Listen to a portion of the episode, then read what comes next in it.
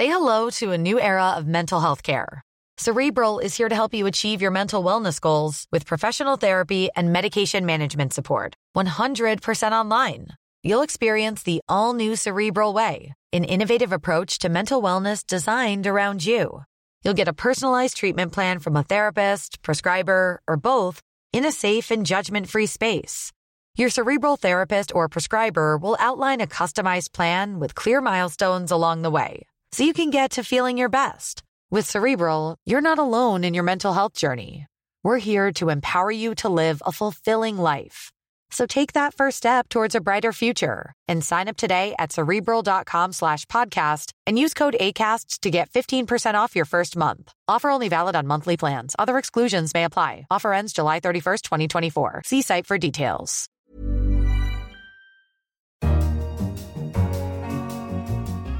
In London, this is The Economist. Hello and welcome to Tasting Menu, a tantalising tour of the stories you need to know about, and some you might find hard to believe. I'm Anne McElvoy, head of Economist Radio, and on the table this week, will Elon Musk put the first man on Mars? Could the Olympics bring peace between North and South Korea? And the person to blame for all your flat pack furniture woes. But first, let's start with the hard stuff. Running hot was our cover line this week. Volatility is back. A week ago, American markets took a serious tumble. On Thursday, they fell again, officially entering a correction, a drop of more than 10%. At the same time, American fiscal policy is souping up growth. Our cover story argued that America should hold on to its hat. It's going to be a wild ride.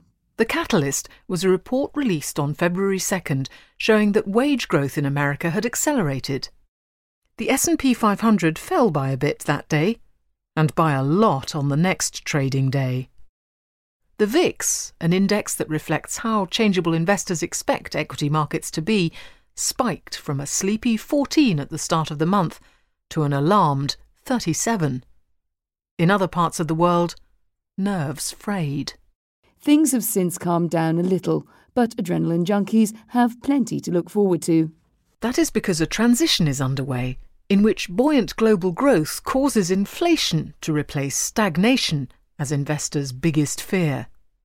And that long awaited shift is being complicated by an extraordinary gamble in the world's biggest economy.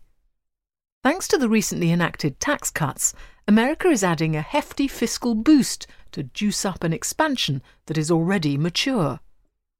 Public borrowing is set to double to $1 trillion, or 5% of GDP, in the next fiscal year. Washington is on a fiscal joyride, the likes of which have not been seen since 1945. Economists reckon that Mr. Trump's tax reform, which lowers bills for firms and wealthy Americans, and to a lesser extent for ordinary workers, will jolt consumption and investment to boost growth by around 0.3% this year.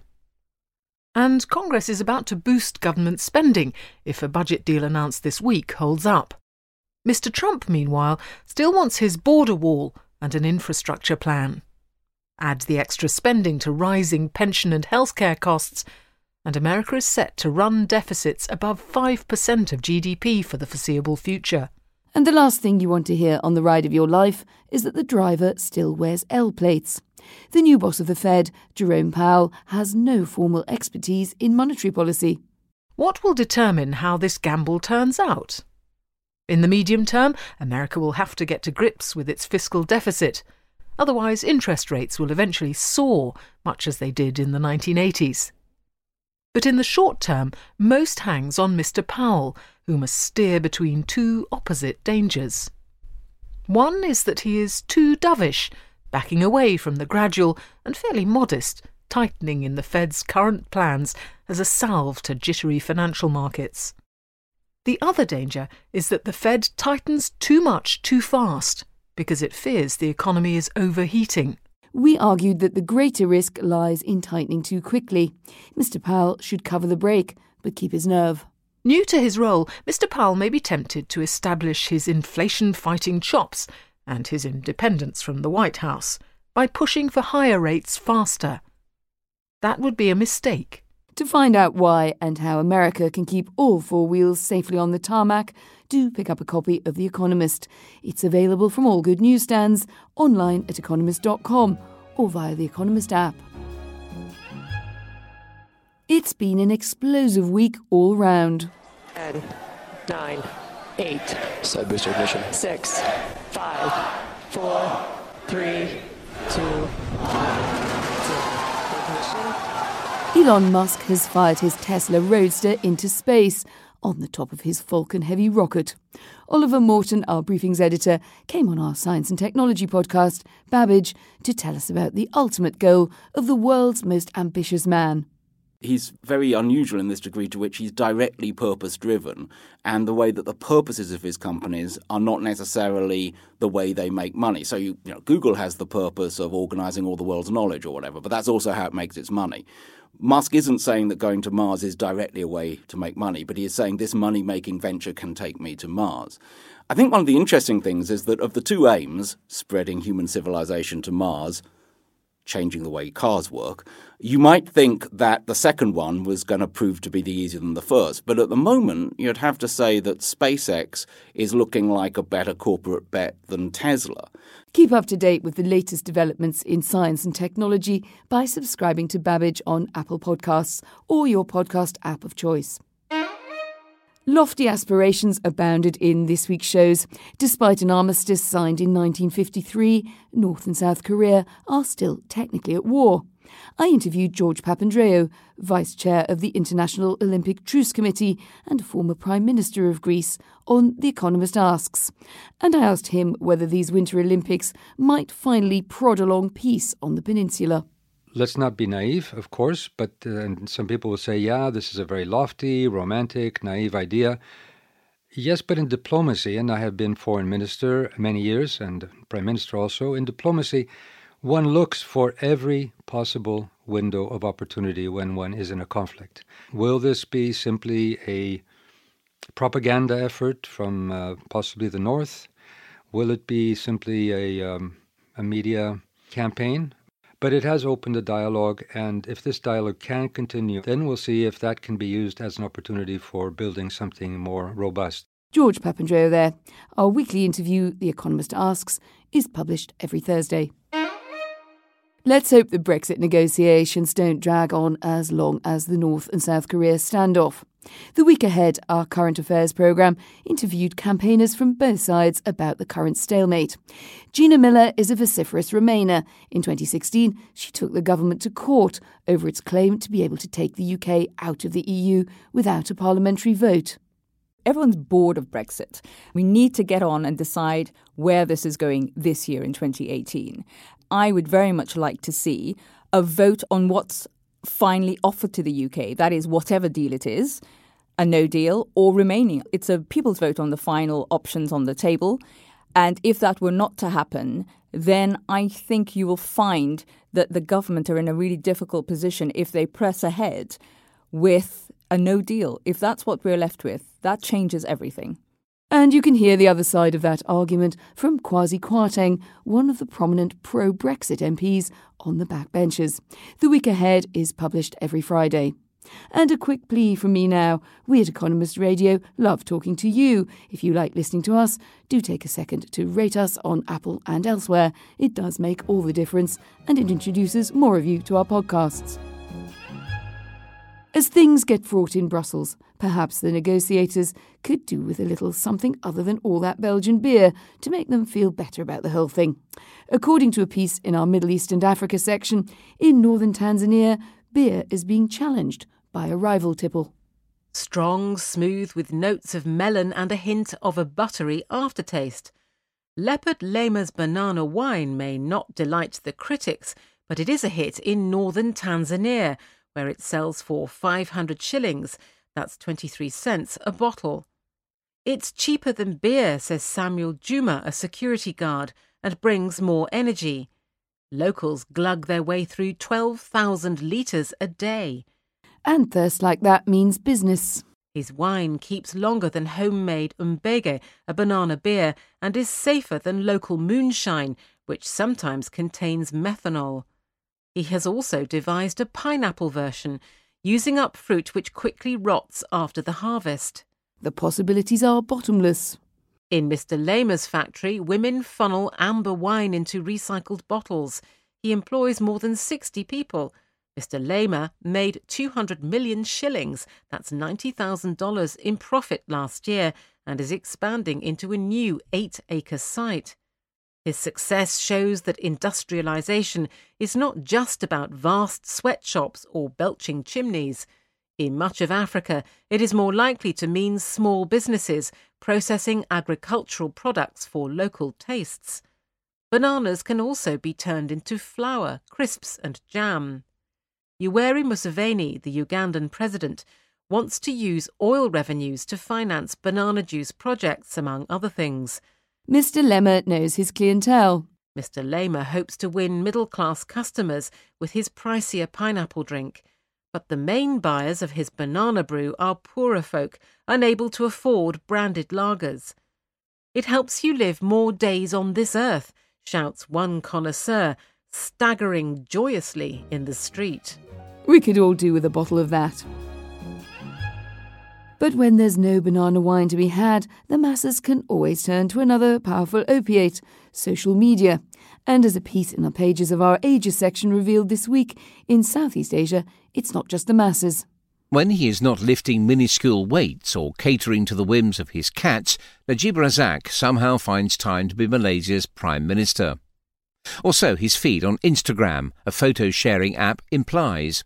Hun Sen, Cambodia's strongman, apparently dedicates most of his time to posing for selfies with adoring young Cambodians, if his Facebook page is to be believed. And then there is Narendra Modi, India's Prime Minister, who assures his followers on Instagram every moment of my life is devoted to the welfare of India. That cannot be quite true, as quite a lot of it is devoted to social media, most notably Twitter. He has tweeted more than five times a day, on average, since joining the microblogging service in 2009. Different platforms naturally lend themselves to different purposes and personalities. Facebook is the top choice for pushing policies, says Terence Newell of StarNgage, a Singaporean company which runs social media campaigns. Instagram is now the main way to promote personalities. Singapore's Prime Minister Lee Hsien Loong shares dreamy panoramic photos from his holidays on Instagram. His government recently got locals with lots of followers, such as MCs and bloggers, to hype hashtag SG Budget in a desperate bid to spark youthful excitement about its fiscal plans. Mr. Modi takes the crown for innovation. He has created an app that bundles all his social media offerings. It can be downloaded in 12 Indian languages and offers snazzy infographics on government policy as well as titillating articles on the Prime Minister's fashion choices. When simplicity becomes style, the story behind the Modi kurta. But as any 13 year old could tell them, beware the overshare. Hun Sen, who has run Cambodia for more than 30 years, was mocked in 2016 when it became obvious he was buying likes for his Facebook page not all those who pursue Mr. Najib's Instagram account are converted. Stupidest PM yet, declares one commentator. Fuck you, fatty, says another. The internet can be so cruel. Perhaps they should spend a little less time tweeting and a little more time governing. And finally, after social media, another now seemingly indispensable feature of modern life flat pack furniture. The founder of IKEA, Ingvar Kamprad, creator of dreams, ruiner of relationships, was remembered in this week's obituary. Light and bright, cheap and cheerful. IKEA's 400 plus outlets in 49 countries all run on the same central principle. Customers do as much of the work as possible in the belief that they are having fun and saving money. You drive to a distant warehouse built on cheap out of town land. Inside, you enter a maze, no shortcuts allowed, where every twist reveals new furniture in pale softwood or white chipboard, artfully arranged with cheerfully coloured accessories to exude a chic, relaxed Scandinavian lifestyle.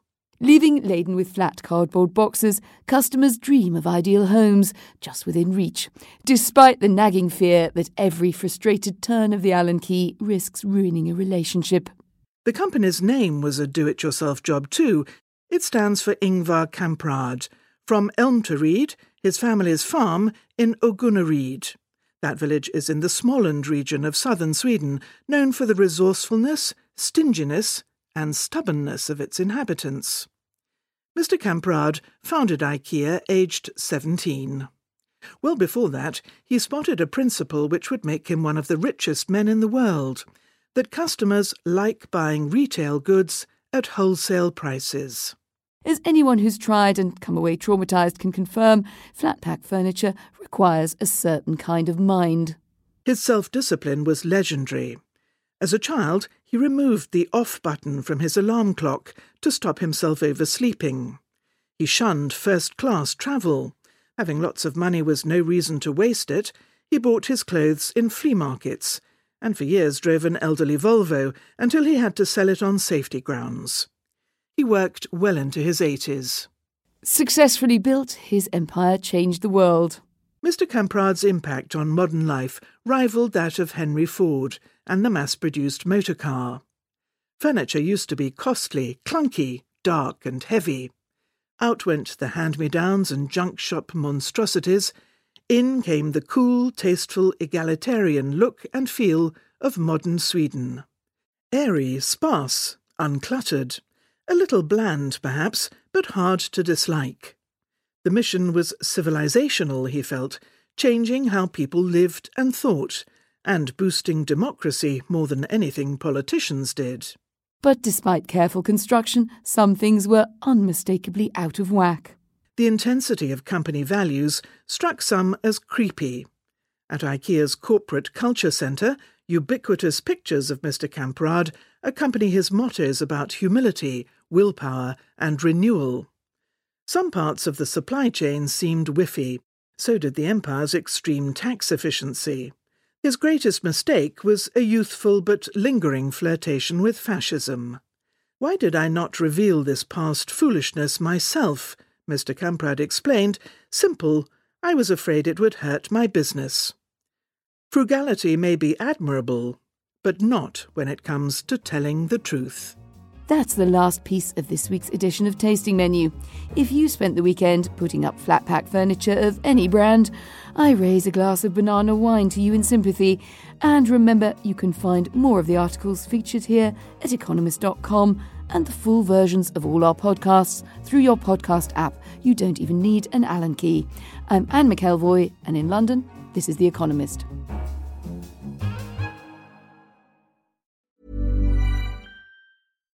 Spin your passion into a business with Shopify and break sales records with the world's best converting checkout. Let's hear that one more time. The world's best converting checkout. Shopify's legendary checkout makes it easier for customers to shop on your website, across social media, and everywhere in between. Now that's music to your ears. Any way you spin it, you can be a smash hit with Shopify. Start your dollar a month trial today at shopify.com slash records.